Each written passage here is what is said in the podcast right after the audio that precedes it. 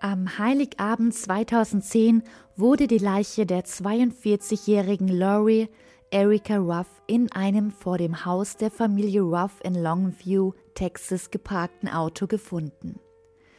Sie hatte ihr Leben mit einem selbst zugefügten Kopfschuss beendet. Loris Ehemann Blake Ruff war am Boden zerstört.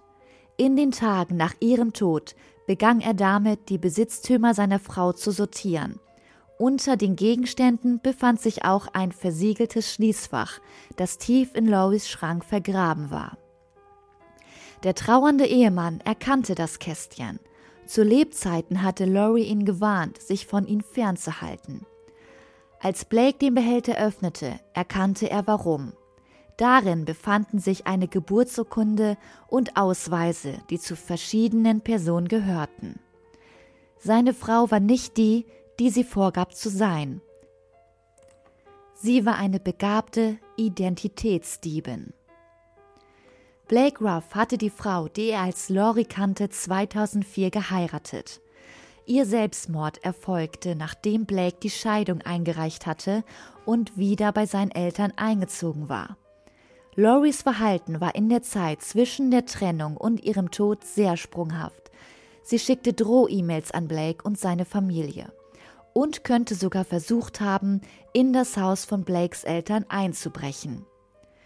Bevor sie Blake heiratete, war Laurie als Laurie Erica Kennedy bekannt. Zu dieser Identität gelangte sie durch ein Mädchen namens Becky Sue Turner.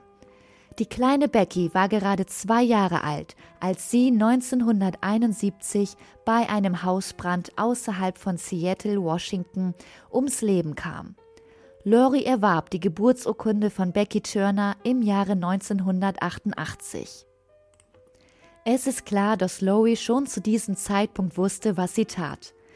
Becky war in einem Staat geboren und in einem anderen gestorben, was die Wahrscheinlichkeit, dass der Betrug mit ihrer Identität aufgedeckt würde, weitaus geringer machte. Sie zog nach Idaho und besorgte sich mit der Geburtsurkunde des verstorbenen Mädchen einen Führerschein. Nachdem sie einige Monate als Becky Sue Turner gelebt hatte, änderte sie ihren Namen legal in Laurie Kennedy.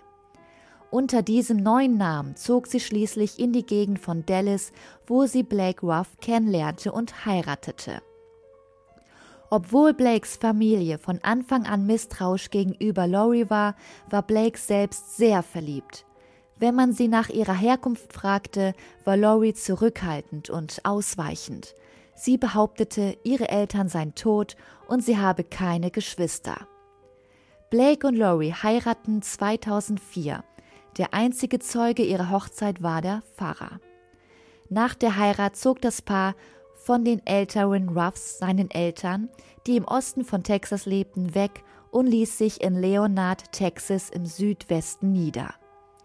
Laurie und Blake versuchten fast unmittelbar nach ihrer Heirat ein Kind zu bekommen, hatten aber mit Fruchtbarkeitsprobleme zu kämpfen. Es vergingen vier Jahre voller Fehlgeburten und Enttäuschungen. Laurie zog sich zurück und sprach nur selten.